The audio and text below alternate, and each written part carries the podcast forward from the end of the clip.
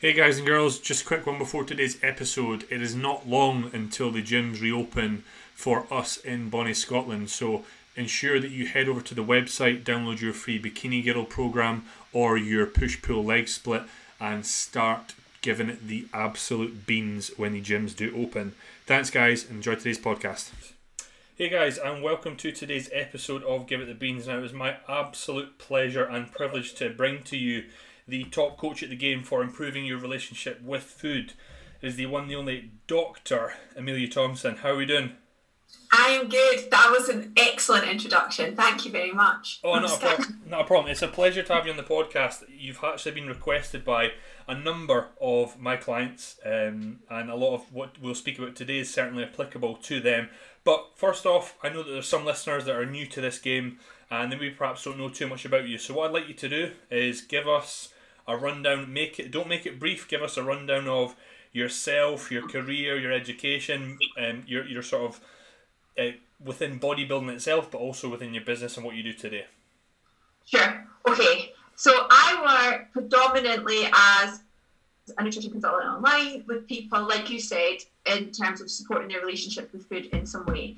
That's predominantly what I do. At the same time as I run an online nutrition course, which is very much evidence based holistic nutrition. So, looking at nutrition as a whole, which incorporates not just evidence based nutrition guidelines, but also mindset, mindfulness, etc., and how they all come together to support overall health. Um, my background is very much academic, so I've done an undergrad, master's, and PhD in the area of sports biomedicine, sports science, nutrition, physiology. So that's kind of my background, and then I've taught in sport nutrition and exercise nutrition for about four years. So I do a lot of education stuff, and at the same time, when I was doing my PhD, I started competing in bodybuilding, and I competed for four years. I finished in 2018, so two years ago. Became second at PCA British Finals, competed for Team GB, and then I quit because I was 31 and I didn't see myself getting any further than second in Britain, so I stopped. So I've done it myself, um, and now I work with some competitors. I work a lot with competitors after they finish competing to help support them get back on the roads to health again. And I think that's it. I think that's all I've got. That was a wicked introduction to, to who you are and what you do, and I think that you, you certainly are a very humble um, person, and you know in regards to actually helping people's helping improve people's behaviour, with, uh, relationship with food is something that you do very, very well. Um, and I'm sure that anyone listening or who knows you would back me up on that. Really interesting that you said that you went to uni to do sports biomedicine. That was my undergrad as well, and you're the first person in the industry I've met that done done the same. I just did it at Dundee University, and when I finished, when I finished it, they literally they don't do the course anymore. Um, so yeah, uh, just that. I, yeah, you must have only been a few years after me then, because they fin- they ran the course. They finished the course a couple of years after I graduated, but same course. Were you Dundee? I was Dundee. Oh yes, small world. I absolutely love it. That's amazing. Yeah. Um, anyway, I'll get back to I'll get back to today's episode. Otherwise, we'll be here for a very long time. So, competing itself, you you've been there, you've done it, got the T-shirt, threw it away. It's something that, apart from maybe perhaps this year, is becoming very popular year in year out. And I think that what what we're probably seeing competitors are they're trying to get leaner, right? Conditions trying to get better, and I think what it's potentially causing is a lot of disordered eating post post show, and it seems to be like an increasing trend. So I think there's a lot lot of people listening that they're not really sure what disordered eating and an eating disorder actually is. I think they think it's the same thing, but I think that you'll know better than anyone that it's not. And what I'd like you to do is, if possible, is can you give us a rough idea of perhaps the difference between the two? Some things that you'll see post show or post diet phase that are common within the sort of athletes. Yeah. So I kind of like to describe it as a bit of a spectrum in terms of you have this kind of optimal, healthy, supportive relationship with food on one end, and then you have clinical eating disorders on the other end, and then you've got the spectrum in between where people tend to fall. And clinical eating disorders are, you know, beyond my scope of practice in terms of I wouldn't work with anyone with clinical eating disorder. They are the ones that you'll likely have heard of in terms of anorexia, bulimia, binge eating disorder is an eating disorder, um, and there are a couple of others that you know are you may not have heard of, but are slightly are still in that classification. And what we know is that with dieting, regardless of whether we put competing into the mix or not, we know that with extreme dieting, you increase your risk of disordered eating habits. And so what can happen is you may start on one end of the scale with this really healthy relationship with food.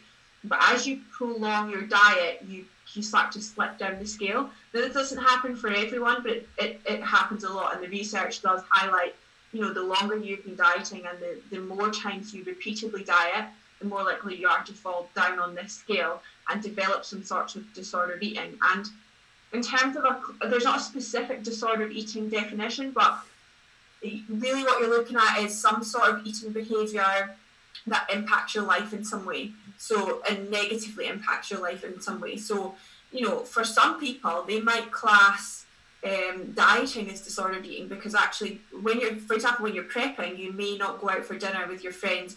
You may cancel social occasions because you don't want to eat off plan. That type of situation would be classed by some as disordered eating. And then you've got kind of the more extreme ends of this, and this tends to happen more show for some people, is that they develop mindless eating episodes, overeating episodes. Potentially, they'll they'll call it binge eating, and and that's obviously closer to the end of a clinical eating disorder. So, uh, most people will fall somewhere in the spectrum, and often with competitors, especially, some of them go into competing to try and minimize their disordered eating habits, which is that that's the worst situation that you see.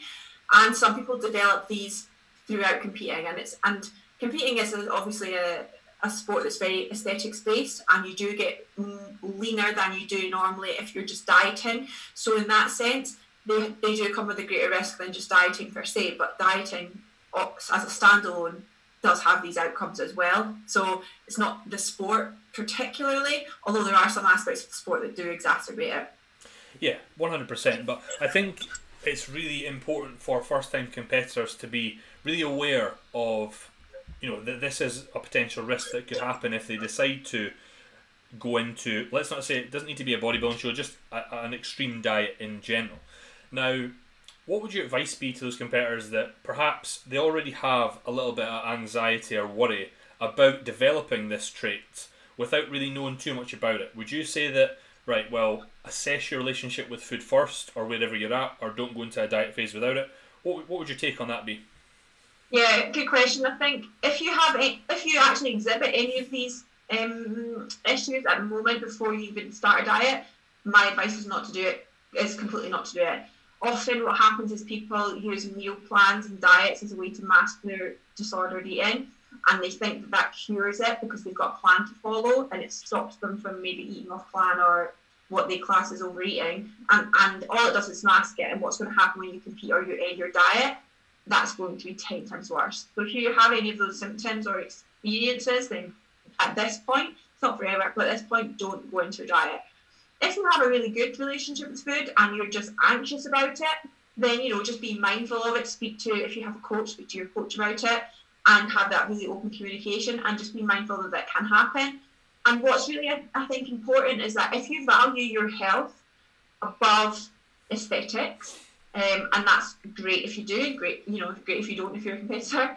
You you can't di- don't diet because it's not in line with your values. If you if your relationship with food is more important to you than dieting or getting that body composition, then don't diet because you are at risk of you know damaging your health in some way. And i talk about health in a very multifaceted way in the sense of i'm not just talking about nutrients i'm talking about overall holistic health you know all the markers of health. Yeah, and you're, you're probably the first person I've spoke to that's mentioned the word values in regards to relationship with eating, and that's something I've never I fully fully like believe in value system and whatnot personal development, but I've never met someone that said that before. So mm-hmm. if anyone out there's listening, that should be a drop of the you know a drop of the hammer of that like what what you preach is something that I am fully on board with. I think it's brilliant. But to, to pick your brain there about something that you said, there's someone listening out there that's went, oh shit, I'm on a meal plan. Does that mean all meal plans are bad? And what should I do if, I, if I'm on this meal plan and I'm doing okay, but all I can think about is food? And we see that a lot. I've worked with many bikini bikini girls or just females in general um, that they, they they're like, oh my god, I really want a meal plan, but then all they think about across the whole day is food. So talk us through what do you, what's your opinions about meal plans, and then in that scenario, if you're on one and all you're thinking about is all these other foods, what, what would you do? What would your advice be to those girls? Yeah, um, so that that does happen, and I speak from experience as well as you know from research in the sense of when I did my first competition prep and nobody spoke about anything to do with this side of things, and I had a coach for my very first show, and I remember trawling through food porn on Instagram, like I completely relate, um, and it does happen. And if you look at like the traditional research, we know like in men and women, your preoccupation with food does get um, heightened as you diet. So, regardless of a meal plan or not, that happens. But with meal plan, what we class meal plans as are um, is kind of rigid dietary restraint, and you can have rigid dietary restraint or you can have flexible dietary restraint. And flexible, you know, removes food rules. It allows for you know maybe eating more in the morning and less at night, or switching up. It's like as the name suggests, flexible. Whereas rigid dietary restraint has specific food rules. It includes things like meal plans and if we look at it in terms of like a nutrition fundamentals point of view, the chances are you're lacking some micronutrients because you're eating the same things all the time. Even if you're eating broccoli, you know, the healthiest quote unquote food you can imagine, you're probably still missing some key micronutrients because your variety is low. Your gut health, your gut prefers again quote unquote um, variety. And so if you're not getting variety your gut health suffers. And this is when you get people you'll have seen this probably a lot in, in the kind of old school bro type bodybuilding who they'll have cheat meals and they get really bloated and they think they've got IBS and then they finish competing and they think they've got IBS and it's because they've literally restricted their food intake to such a small amount of food that they, their gut is adapted to that. So in terms of health, it's not great at all. But then, actually, if you look at the ter- in terms of relationships with food, this kind of rigid approach is associated with an increased risk of disordered eating and binge eating and food preoccupation, as opposed to a flexible re- approach. So, if you are obsessed with food and you're on a meal plan, you, being on a meal plan is exacerbating that. It's not helpful at all. It's associated as well with um, more of a negative body image. So, you know, we know as competitors, we get very obsessed with our bodies, and actually, often it doesn't matter how lean we are, our body image suffers by the end of the diet, regardless. And I know, like, I was 10 kilos lighter and I felt 10 kilos heavier when I was stage lean than I do now. Yeah and it's you know that happens anyway but again if you're following this rigid restraint your body image suffers more um, so meal plans are not helpful and even with i coach a couple of competitors not many but even with them i won't put them on a meal plan unless i very very have to at the very very end. Um, and it's not for long at all. And it's it's just it's not helpful and it's not necessary both in terms of health and relationships with food. So if you do find yourself being that person who's trawling food porn does happen when you get hungry unfortunately. Um, but be more flexible in your approach. And i don't mean having pop tarts every day. That's not what i mean. I just mean have some variety you know. I eat chocolate every day up until even on show day i would eat chocolate. I kind of did it to make a point to be honest. But still you can do that. Yeah, one hundred percent. I think that's amazing because what I've tended to see, not every time, but a lot of the time, is that when competitors will be on a strict meal plan, that post show when they're like, you know, they're not wanting to gain a lot of fat quickly, um, and they've they've been so strict for let's say 16, 18 weeks. The minute that, that show's finished, that meal plan, whew, right out the window, and they ain't fucking sticking to that. They're having this, that, and the next thing, and rather it be okay, right, instead of, you know, having some chicken, white potato, I'm going to have, you know, some fish and some, you know, whatever source of carb. It ends up being, oh, well, I had a chocolate bar, so I fucked the whole day up. Fuck it, it's it's a binge day. Let's just go for it. Is that something that you see quite quite common? Yeah, absolutely. So again, there's a couple of things. The best thing you can do post show if anyone is in that situation, FYI, for them is, and rather than trying to get all these foods into your diet, is to increase the volume of your prep foods first, at least for the first month. Just try and increase the volume of your prep foods because what that does is it allows you to improve your satiety, reduce your hunger, and reduces the chances of that happening. So that's kind of a kind of side practical thing. But yeah, that kind of idea of you have one chocolate bar and then you have 10 chocolate bars is related to this kind of dichotomous thinking, which again is dichotomous thinking when it comes to nutrition is very much thinking about food as black and white. So good food, bad food, cheap foods, whatever you want to call them, it's really detrimental to your relationship with food. And if you completely, say, for example, exclude chocolate in this situation, you then start to think chocolate is bad, chocolate is bad, I can't have chocolate. Yeah. And as soon as you have it, you just think, I am a bad person, I've had chocolate, you feel a lot of shame around it. And you can't just allow it and move on. You just think, I just need to get it all out of my system now. I'm going to have all of it, get it all done, and I'll start fresh tomorrow. And it's that is the start of a very negative cycle and it's very hard to break out of. Whereas if you just give yourself permission and say, I'm, I'm starving and I really want chocolate, I'm going to have a, a boost bar because they are the best, and then I'm going to move on from it, then that's a much healthier approach. And it's tough, it's really tough, especially if you've been dieting for a long time to just allow yourself that. But if you continue to allow yourself at least a bit of these foods as you diet, the chances of that happening are, are massively reduced. Yeah, and I think where I, th- my personal opinion, I think it stems from. There's a lot of people that like to think, uh, you know, I'm grinding, I'm hustling, I'm I'm not eating that, and you know, we're bringing it, bro, and it ends up being, the you know, two weeks, three weeks post show. There's a big Instagram post about oh, you know, I, I binged and I went for this, I went for that, and this happens, and it's natural, and your body's supposed to do that. When I think the strategy that you just said, if they allow themselves to have bit by bit would be much more in alignment with having a successful post post show phase. So, mm. like, it's not something that I do just because I think I'm very robotic with food, but I know, um, and I keep referencing females here just because um, within the female bodybuilding bikini figure, you know, industry itself, we do tend to see these instances more than in the male industry. However, I think that there's probably that it goes on a lot in the male industry, and it's often sort of not shunned, but it's like seen as a big old laugh, and it's all right and it's okay. How how how often or common do you see this in males?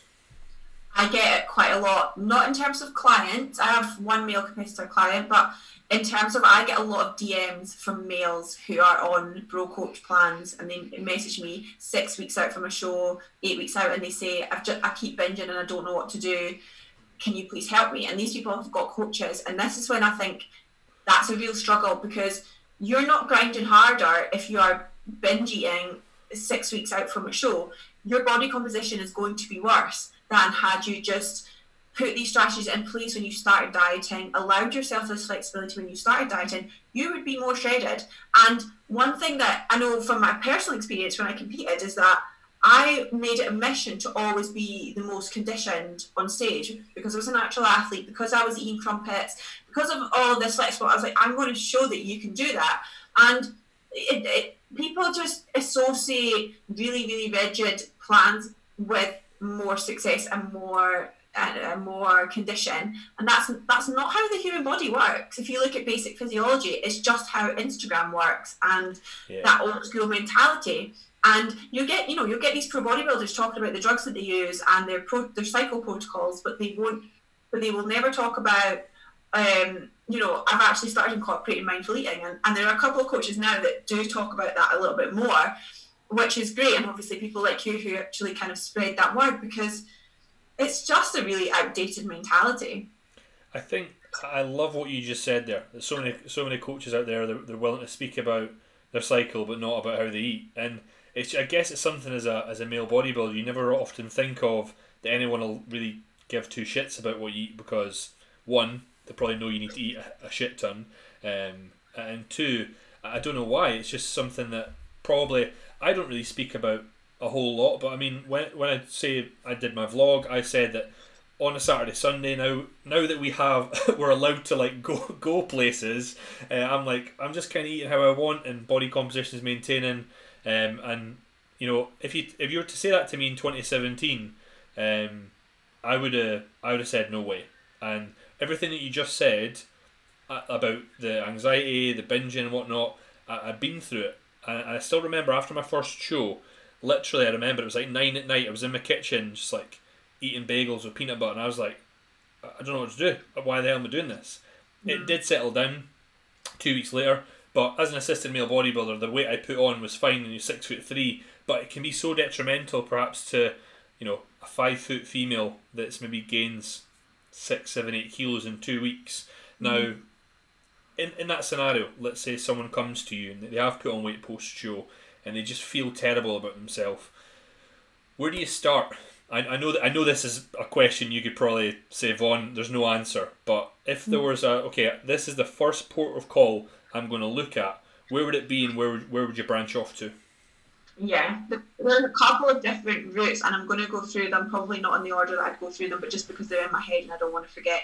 The one of the things that's really common, especially with females, but again, I work predominantly with females, so that's probably why that's the case. Is that with competitors or people who have dieted for a shoot, they have had, you know, three to four months of people saying, you are incredible, look at your body, you know, your self worth becomes your body, your identity becomes your body. And then as soon as you diet and you lose that condition, your self worth just plummets. Your identity, you lose your identity because you're not this lean person anymore. So the the mindset side of that is so important in terms of you need to put the work in obviously beforehand, but then after your show of saying, you know, my self is not equated to my body and my self worth is not equated to my body, and having again values, other values outside of competing or dieting, and having other things to focus on is so so important.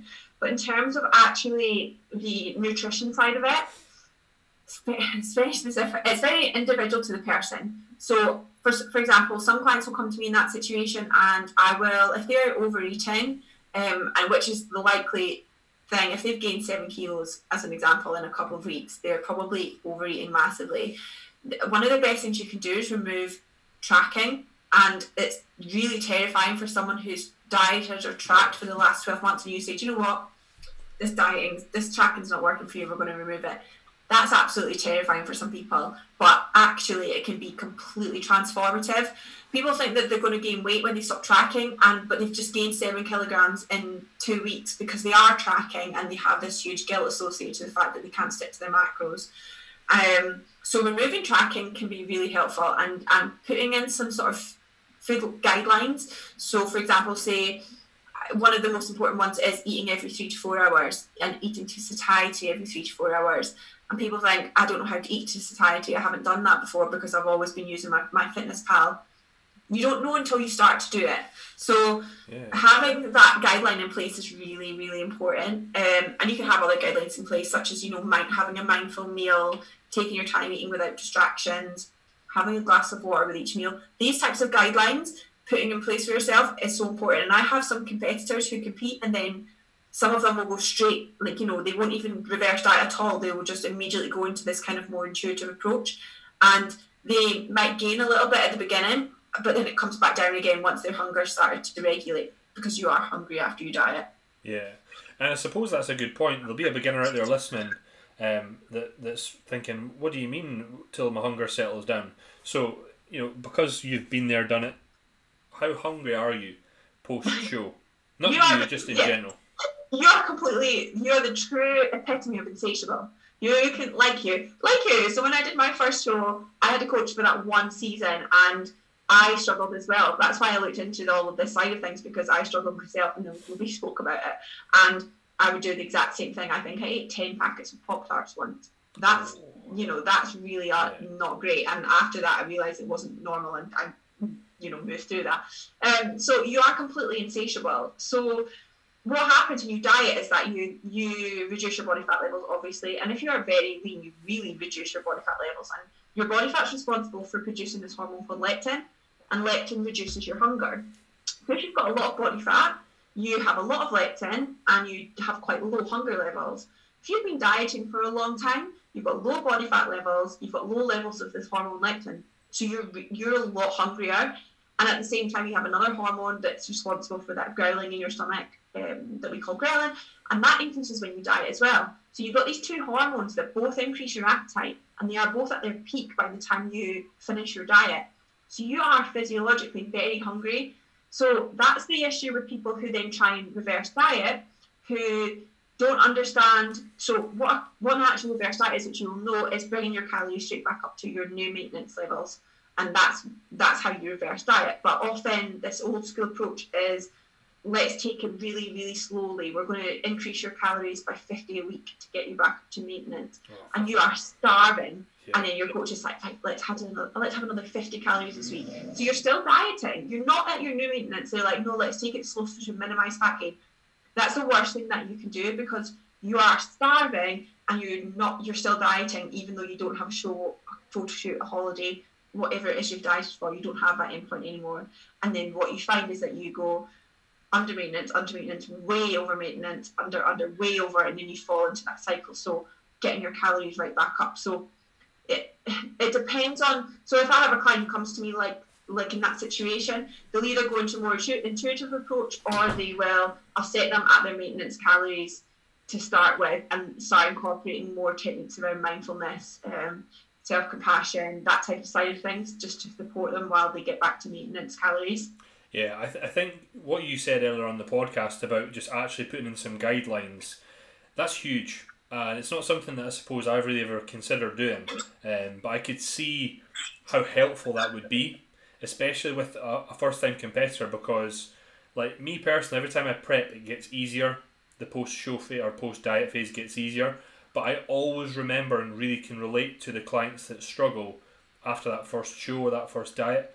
Um, and over time they've perhaps gotten better at it. I've become better coach at it, but I've never thought to just say right, eat every three four hours. Let's always incorporate a protein source or or whatever um, and eat to satiety because when I think about it, God, I like I'm an empty.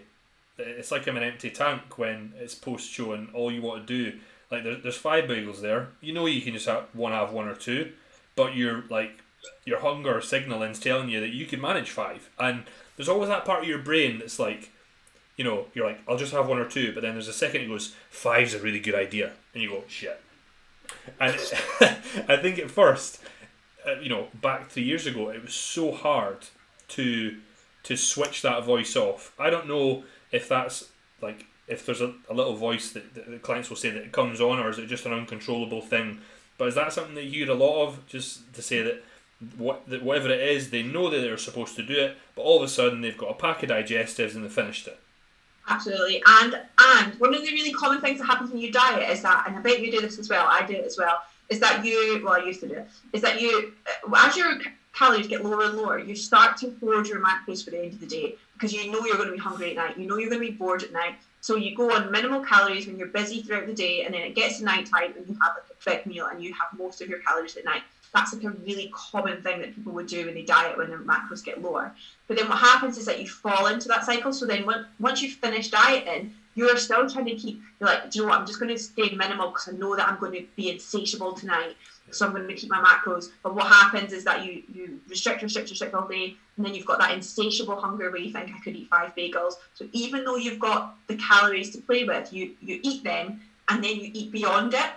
And so you, it's really hard to break out of that. But if you say to, like, you know, when I say to a client, when you're going to, you're going to eat two and a half thousand calories and you're going to have a 500 calorie breakfast, they're like, no, I can't do that because I need the calories for night because I know that's when I'm going to overeat. And it's like you're overeating because you are so hungry because you've not eaten enough throughout the day. So it's like challenging that diet mentality, which does help you when you diet to maybe for some people to hoard those calories for later in the day, but it doesn't help people show. So that kind of three to four hour rule is really helpful because it just shifts all your calories up a bit. So by the time it gets to eight o'clock at night, you're less likely to overeat because actually your hunger is a little bit more regulated. Yeah, one hundred percent. Now, I, I know with some clients that might improve their quote unquote dietary adherence when they are actually prepping, but just as you said, it, it sets them up for almost failure post post show, uh, post show or post diet phase, whatever it is. Um, and it, everything that you're saying is really interesting because, like myself, I, I would say I'm the complete opposite. I, I don't have really any relationship with food. I don't necessarily enjoy it. I always, as a young, uh, like grown up young kid, teenager, ate for performance. I was a swimmer and I was eating to just feel my performance in the pool. Then it was basketball, and then it went to bodybuilding. And now I honestly couldn't tell you what my favorite food is. But these top tips for, and that's where when I'm prepping someone, I can at times find it hard to relate to them. I'm getting a bit better, but podcasts like this certainly help me as a coach, help the audience, help the clients get a little bit better. One thing I wanted to touch on, you said it on the podcast, and I, I didn't want to touch because you're, you're going on some, some awesome points, was was talking about going out for, for meals and not feeling ashamed about it or, or getting anxious about it because I still remember and I've learnt from this but I'm going to give you the example. 2017 I ate chicken and brown rice at my mum and dad's and then we all went out and they all had burgers and chips and I sat there with a coke. Right? A diet coke. Diet coke right? And I became such an an angry, recluse person. I pushed everyone away, became very narcissistic. Um, whereas now, when I prep this year, last year, like we last year we went out six times in eight weeks and still did a photo shoot. But I like I can I can tell you right now, I became a different person. In that scenario, what advice would you give to someone? Yeah, that's it's a tough one because if you're if you're chasing condition, which nobody wants to be, but if you're chasing condition for a show, show, shoot, whatever it is, or you're behind in some way, then actually going for meals potentially, and, and even with my clients, I might say, do you know what? You, I don't want you to go for this meal unless you can plan meticulously before you go.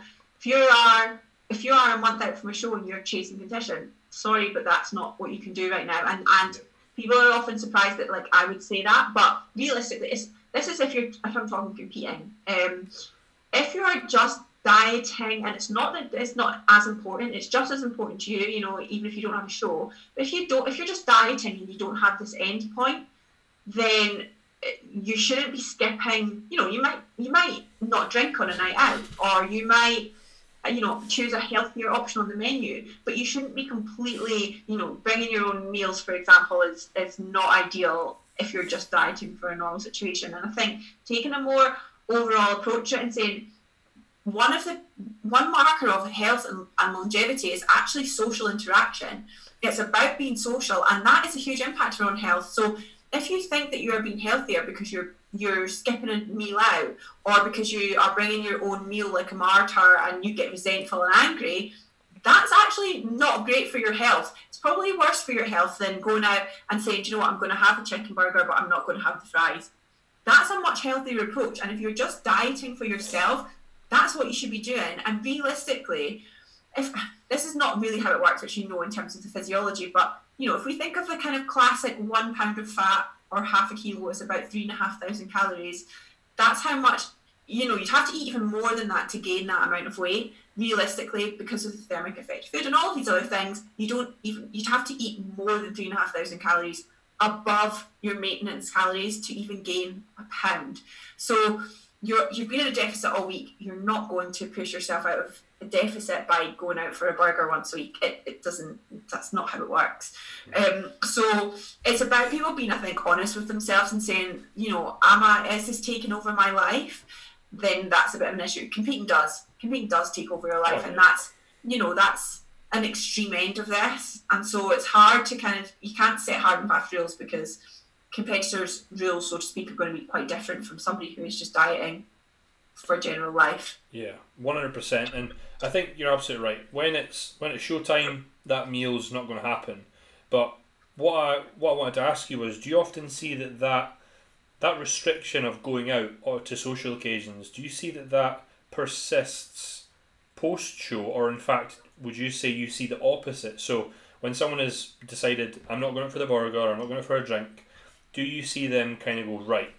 Because I've seen it every weekend. They've got a meal and a night out, a meal and a night out, or do you feel? Do you feel you see instances of they become the same reclusive individual? Perhaps you yeah. see both. No, do you know what? That's interesting, and I think that probably reflects different, um, different just mentalities around food. Often, what you'll see, well, what I will see is people maintain those rules post show, and I will encourage them to start going out more, and that's that's more so what I get. Um, but because they've got this fear, but what you also get is the people who will eat more in secret post show and so they'll get takeaways and things, but it'll be more, it won't be a social occasion. They'll still miss their social occasions, but they're more likely to get a takeaway or something like that. And that's because they feel ashamed of doing it, and that's when there's a bit of an issue there. If someone's just going out and they're like, "Do you know what? I went out with my, with my mates, had a great time. I don't feel guilty, and I'm doing it every week now, and that's where my surplus calories are coming from. But I feel good. That's fine. You know, that's a that's a pretty healthy relationship with food, to be honest. Um, but it's when it's a secretive thing or a shame based thing or people feel guilty for it, you know, after dieting, that's when it's a bit of a red flag. And or people who, you know, for example, who get caught off guard. So maybe they get up in the morning, they have their normal breakfast, and then their mum says, Do you know what, we're going to have family lunch. And they panic because they've not planned in advance for that. Yeah. That's what you see quite a lot of as well post mm. show. And that's the issue. It's not going to have that lunch. It's the fear about then going to have it and potentially cancelling it. You're so right, and it reminds me of a client last year who they wanted a meal plan that had all the foods they liked in it, um, but and what I say, I don't call it a cheat meal. I call it an off-plan meal, right? And they had their off-plan meal on one day, and then they were like, "Oh my god, my, uh, my mum's making a Sunday roast, and it's the start and it's main dessert. Oh my god, what do I do?" And I was just like, "Chill, we're, we're all right, we're fine. Have this, this, this, this, this." But just what you said straight away flagged up that that memory, and again, something that I mean, going back to what you said about identity, I don't know if it's Instagram's fault, but within the, the bodybuilding realm, I think a lot of people, and, and I've been really, really bad for this at times as well, is valuing their self worth on their body, and that's it. But someone out there listening doesn't really know what a value is. So, what I thought would be good for you to do is just give them a brief description of what are values, but then potentially, you know, like, you know, an example of what your values are so they could relate to that. Absolutely, yeah. So it's something I do with pretty much all my clients, either initially when they start up or, you know, later on down the line or when their goals change, is get them to look at what their, their core values are. And values are basically anything that's important. So I would pose the question, you know, what is important to you right now? And anyone who's listening can think to themselves what's important to me right now. And examples would be things like health, family, career, financial, aesthetics, competing, whatever it is. It can it can be anything about what's important. And a really good way to kind of identify your the hierarchy of this is to define like you know your five most important values that you think you know what these five are really important to me and run through the list and say you know, is health more important to me than aesthetics right now? Or is are aesthetics more important than family to me right now? And work through so you've got your top five. Know that they'll change. Know that it's totally okay if if if health is more important to you than family right now. It doesn't mean you don't love your family, it just means that right now that's the most important thing for you to focus on. That's where you want to spend your time. And then you've got like your top five. So for example, mine would be my number one for me right now is relationships and health would be probably number two. Aesthetics would be number three right now, actually, because I've got a little bit of an aesthetics goal. So, but I would, as you can see there, I wouldn't sacrifice my relationships for my aesthetics, which means someone asked me on a date and I wanted to go on a date, I would go on that date and have dinner, despite the fact that maybe it's not great for my body composition, because that's more important to me right now. Same with health, you know, if I if my if I lost my period because I got lean, I would stop dieting because that's more important to me than aesthetics right now. Whereas in competing, that's going to be in a completely different scenario. So if you are entering a diet, you need to be aware of where these are because you need to know almost where your boundaries are. And your coach is helpful for your coach to know that too, so that they can say, do you know what? Your family is really important to you right now, so you're going to have macros for half the day, and then you're going to have a family dinner at night, and you're not going to track. You know, so that you can still put that into into the plan, so to speak. So they're all really important. And then on the other side of that, you know, you were talking about your self worth and being attached to kind of your your identity being your body, and it's about that side of things is very much. It's, I suppose it's more a spiritual kind of psychological side of things, but it's about saying, you know, your identity is you are yourself, you are the person, you are not your body, you are not your job, you are not your Instagram following, and be able to differentiate that so that if you lost your aesthetics overnight, you're still the same person, you still have the same values, and you still are just as important. So that that takes a lot of work because obviously in our environment we are very much taught to believe that we are the boyfriend, the girlfriend, the mum, the, the competitor, you know, whatever it is. But that's not who we are as people. So they're quite different concepts, but I just think you know they're really important for everyone to be able to identify the difference, so that when they lo- when they do lose their body, because let's be honest, we're all going to lose our body aesthetics at some point. And like I said, I've gained like ten kilos since I competed, and I've lost a lot of muscle. And if I was attached to that, then I would feel really crappy about myself right now. So it's about knowing that difference. I think those are some really wise words because there'll be a lot of seasoned competitors in there that they kind of won't know what to do when they don't bodybuild anymore. Um, maybe perhaps they've built a business based on how they look, and I think that's where someone's values can get sort of whack. But everything that you just said there, it brings me back to the point that the number one thing that I guess bodybuilding, or again, maybe I shouldn't say bodybuilding, but dieting in general, can mess up is people's values. And if if there was any advice in regards to the, the first thing that someone should sort, I guess you said it anyway. That's the first thing that you do. So if anyone is out there is listening that thinks, where where do I go with any of the questions we've said? Does it start with just know your values? Absolutely, completely. Because I think, you know, if I tried to compete right now, right, so if you're an actual female competitor, you have zero sex drive for about three months if you're if you're competing, right? Because you your hormones are out of whack.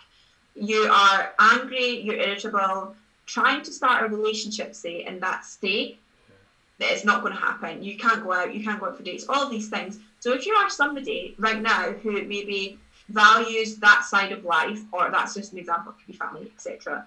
And you think, do you know what, I want to compete. You're going to be really miserable in six months' time when you are stage lean and you've spent six months of your life and you haven't achieved anything that you wanted to in terms of what was important to you because you had to prioritize competing and it will be a lot harder to stick to your diet.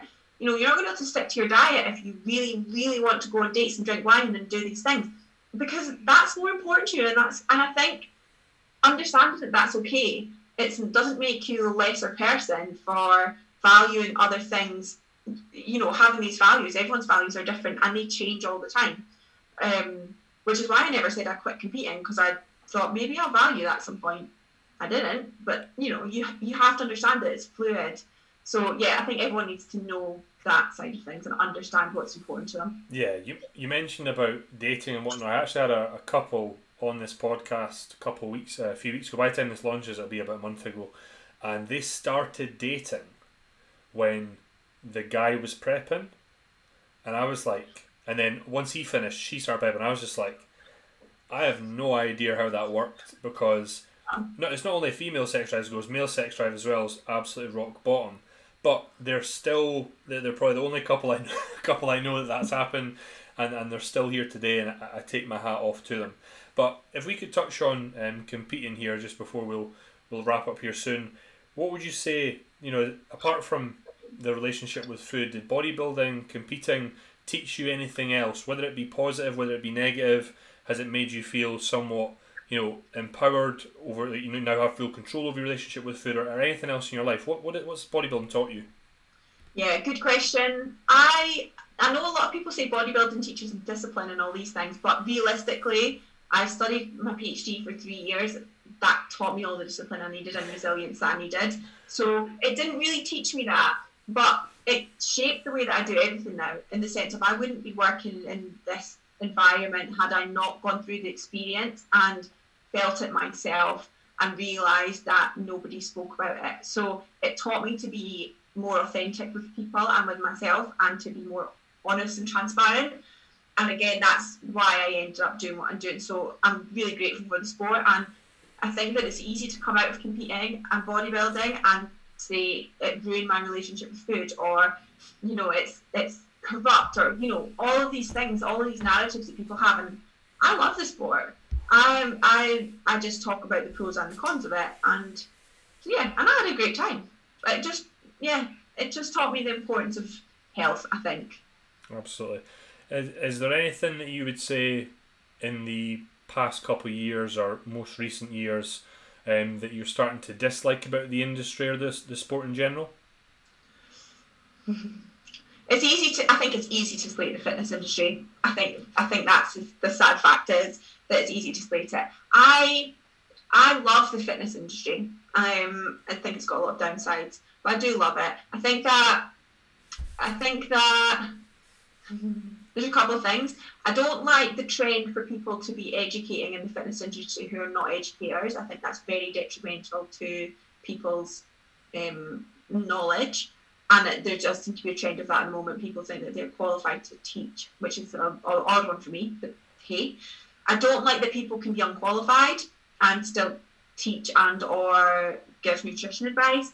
And I don't like uh, the the kind of classic. The one thing that I don't like, and it's always been there, is the focus purely on aesthetic transformations, and that's always been there.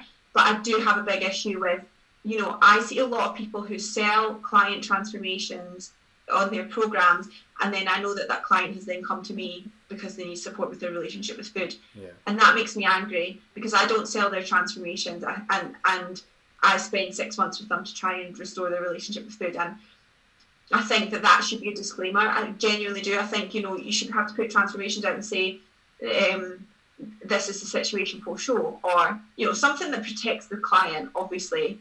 But I have a big issue with that because I think that's that's unrealistic for people.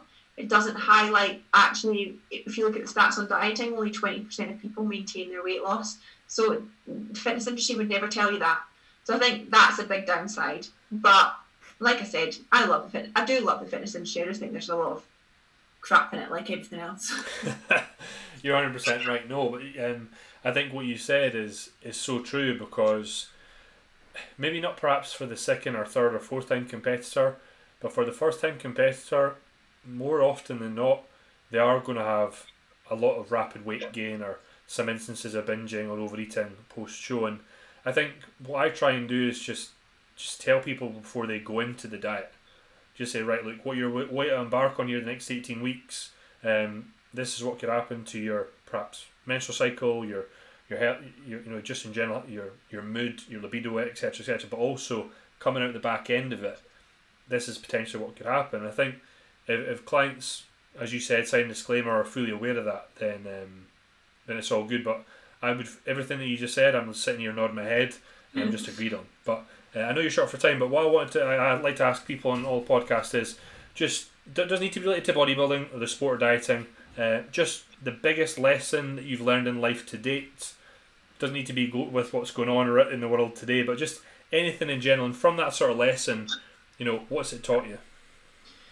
Good question. Um, I think, okay, the uh, this is a really this is probably quite a weird answer, but I think this is genuinely one of the most transformative things that I've learned, and it's not really it's not really through fitness. It's more of a spiritual thing, and it's a concept that is, and I talk about a lot, is that you are not your thoughts, and that's like a huge lesson for me in the sense of it's a bit like I said, it's very spiritual, but it's about saying you can hear the thoughts in your head.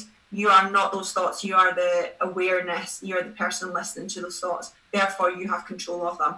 So, for example, if your thoughts are like, you look crap, you are fat, go look at yourself in the mirror, all of these things that are going on in your head, you are the awareness that says, I can hear those conversations in my head.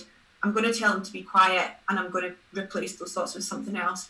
And that's transformative for people when they when they pick that up. And for me, it was one of the most transformative things I could do because I would always overthink things and always let my mind go run away with me and tell myself stories in my head like he's not call, call me back because he's now dating this person he's done this and he hates me and it's because I got fat and it's because of all these things. It's like none of that is actually true. That's just that conversation in my head. So you are not your thoughts is like the best.